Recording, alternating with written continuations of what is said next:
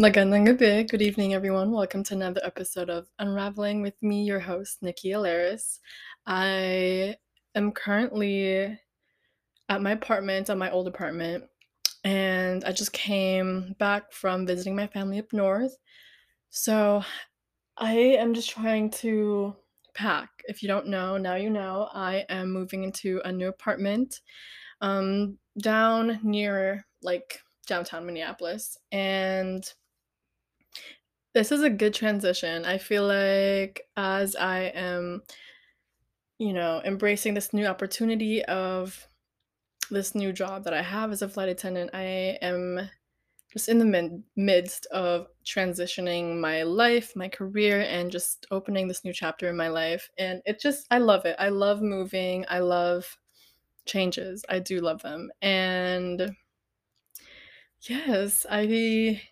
I feel good. I feel content, and I'm really excited to be in a new environment.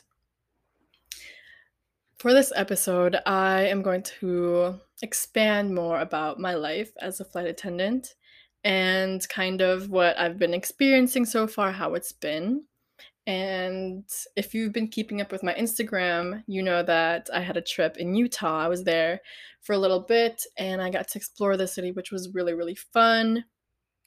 We were in Salt Lake City, and I got the chance to go out. So when we landed there, we got there around, like, I believe five or six p.m., and then my crew and I went to go out to dinner, walked around, went to a couple bars, had some ice cream. It was really, really fun. And then the next day we went to this really cool mall and explored. It was really fun. And I, I feel like the best part, I mean, I guess you really feel like a flight attendant when you're on your layovers. I feel like the layovers are really what make your job super, super fun. And I guess exploring new places too. So that was, I guess, a really cool experience to just explore. And there are pros and cons to every every career. So let me tell you a little bit about the pros. Yes, I do get tra- travel benefits, and I get to explore new cities, I get to fly, and I get to meet new people, and I love meeting new people. I, if you know me, I I can be a social butterfly, and I love conversating with people, getting to know them, hearing their stories. I think it's just very, it's very, it's a great way to connect with people, and I really enjoy conversating with people.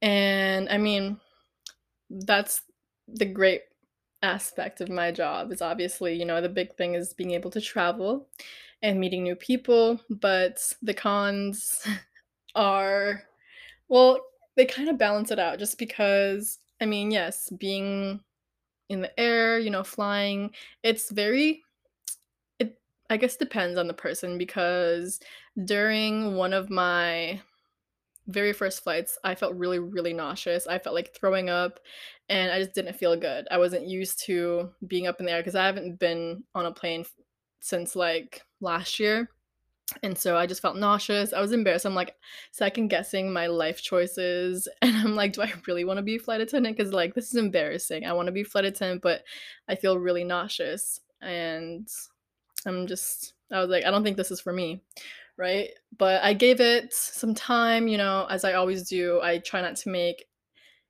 quick decisions based off of my emotions, and so I'm just like, you know, I'll give it a couple more weeks, and a couple weeks go by, and I took some non-drowsy Dramamine, which was really, really great. It helped me out a lot. I wasn't as nauseous as I used to be, and I slowly have stopped taking them because I'm getting used to it. But flying isn't for everybody. I know some of my coworkers still get a little woozy, but they're they're pushing through it. Um, I feel like the job itself is pretty routinely, you know, and it's not difficult in that sense to do the job. It's just the other factors that contribute to it, like being on time and factoring in the time it takes to get to place to place, and having to deal with the scheduling and how um, what's the term I'm looking for, and how unpredictable, like, it's just the unknowing. I I mean, where I am right now, I am on reserve, which means that if you're a nurse, it's kind of like being on call, right? So say you work Wednesday to Sunday. Those days they can call you at any time and you have to show up. But then, you know, your off days they can't call you or anything. So that's kind of a, that's kind of how it works. I don't have a known schedule yet until I'm a couple months in, so that's kind of the downside of it, is not knowing where you're going yet um, until later on. But another downside is, you know, if not a lot of people know this, and the people I've told, like my fellow flight attendants, they were kind of shook when I told them that being up in the air for one hour is equivalent to being in a tanning bed for twenty minutes. Yes. And so that's why I like bathe in sunscreen and moisturize my face like crazy, because my face used to be super super oily and now it's really really dry, so I have to always constantly moisturize and keep up with my skin, just because of the cosmic radiation, how it affects our bodies and our skin. And I feel like it's really, it can be heavy on your body once you're in it for a couple years, so keep that in mind too if you're ever considering being a flight attendant, is the cosmic radiation, the effects it has on your body long term, and how dry your skin will get. And yeah, I mean, the other downside to it too is the lack of sleep you're going to get. I mean, if you're a night owl, I'm I'm a night owl, but the sleep schedule is really, really, really off.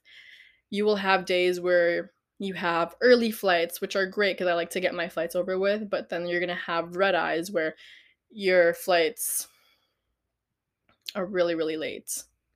And you, you know, say your flight is at like, I don't know, what's the time? Say it's at like two a.m., right? And, you know, you spent the whole day running errands, doing things, and you still have to get a couple hours of sleep in, and then you have to wake up at twelve to get ready and, you know, commute. So it takes time too. And we, what people don't know is that, yeah, you really have to be on top of your schedule and always be on time, because time is the most important, is one of the most important thing. The main priority we prioritize is obviously safety, but being on time, having great time management skills is a must for this position, just because obviously the flight can go when you're not there. So just always be on time. And yes, we have to report an hour before um, the flight. So there's just a couple of things that a lot of people don't know, as well as we don't get paid until the boarding doors are closed. Yes, you heard it. We don't get paid until the boarding doors are closed. So when people are boarding, they're putting their bags up. It takes them, you know, fifteen to thirty minutes. We're not getting paid for those, for that time. And we have to still get the plane ready. You know, we have to get the ice. We have to get the catering. We have to put the stuff away, you know, and we're not getting paid for that. So mind you, please be very kind to your flight attendants, because we are exhausted, we work a lot, we have really long days, and for the most part, we aren't getting paid for it. Say you have a ten-hour day and you're getting paid for seven hours of it. Yeah, it's it's rough, and it's not for everybody, and I know some people have realized, you know, a month or two months in that it's not for them, so they choose to quit, which is totally fine, because like I said, it's not for everybody, and the scheduling is is difficult to adjust to, let me tell you. It's really situational with every airline that has it, but for the most part, I know people are on reserve for the first few months, but yeah, um like I said, every job has its pros and cons, and I'm slowly learning, and I'm slowly getting a reality check, and I, you, if you know me, I prioritize my peace, I prioritize my sleep, and I haven't been getting the best sleep. I think I've been getting six hours of sleep these past few days, but when I went back up north, I get, I think the most sleep I've ever gotten was like ten hours of sleep one day, which was really, really nice. But yeah, expect your sleep schedule to be really off and be sleep deprived and just pushing through your sleepiness and drinking an ungodly amount of coffee or caffeine. Just, it's terrible. I don't even like to drink coffee, but because I don't sleep that much anymore, I have to. I really, I'm even considering getting a coffee maker, which I don't really want to do just because coffee is the most normalized drug, and I don't want to be jacked up on coffee because that'll affect my sleep schedule and my heart will palpitate and just, it's not good for my heart. I don't like the way caffeine makes me feel. Um, so there is also that. It's, it's, it is what it is, I guess.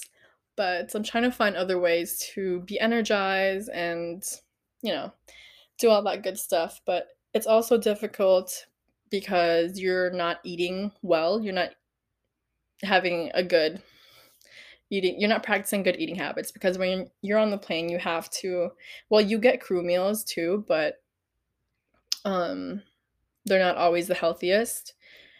So they're very fattening and they're just not the healthiest. So some people do pack or meal prep, but then again, I want to have fresh food. It's just hard because I, if you're like me, I've forgotten my food on the plane a couple times. When I say a couple times, I mean twice, and that's enough for me. I don't want to do that again, and my ice doesn't, my ice pack doesn't stay cold, and everything just melts, so there's also that. It's just hard to have a, or practice a good eating habit. It's, yeah, difficult, so there's that. I mean, like everything in life, you have to have trade-offs, and some are willing to adjust and some are willing to transition. So there's that. Um, I know this is a very short episode and very late one. I usually do it at eleven eleven a.m., but better late than never, as I'm just recording an hour before I release. So anyways, I hope you guys have a beautiful, beautiful day, a beautiful Wednesday. I hope you guys are enjoying the rain as much as I am. I don't know the right term for people who adore thunderstorms, but that is me. I love thunderstorms. I love lightning. I just, I love it. There's something about it that is very calming to me and just beautiful. I love storms, thunderstorms, I should say. They're very... They're very calming and beautiful. So yes, enjoy the rest of your nights. I love you. I hope to see, well, I hope that you guys stay tuned for the next few episodes. I love you and enjoy the rest of your nights.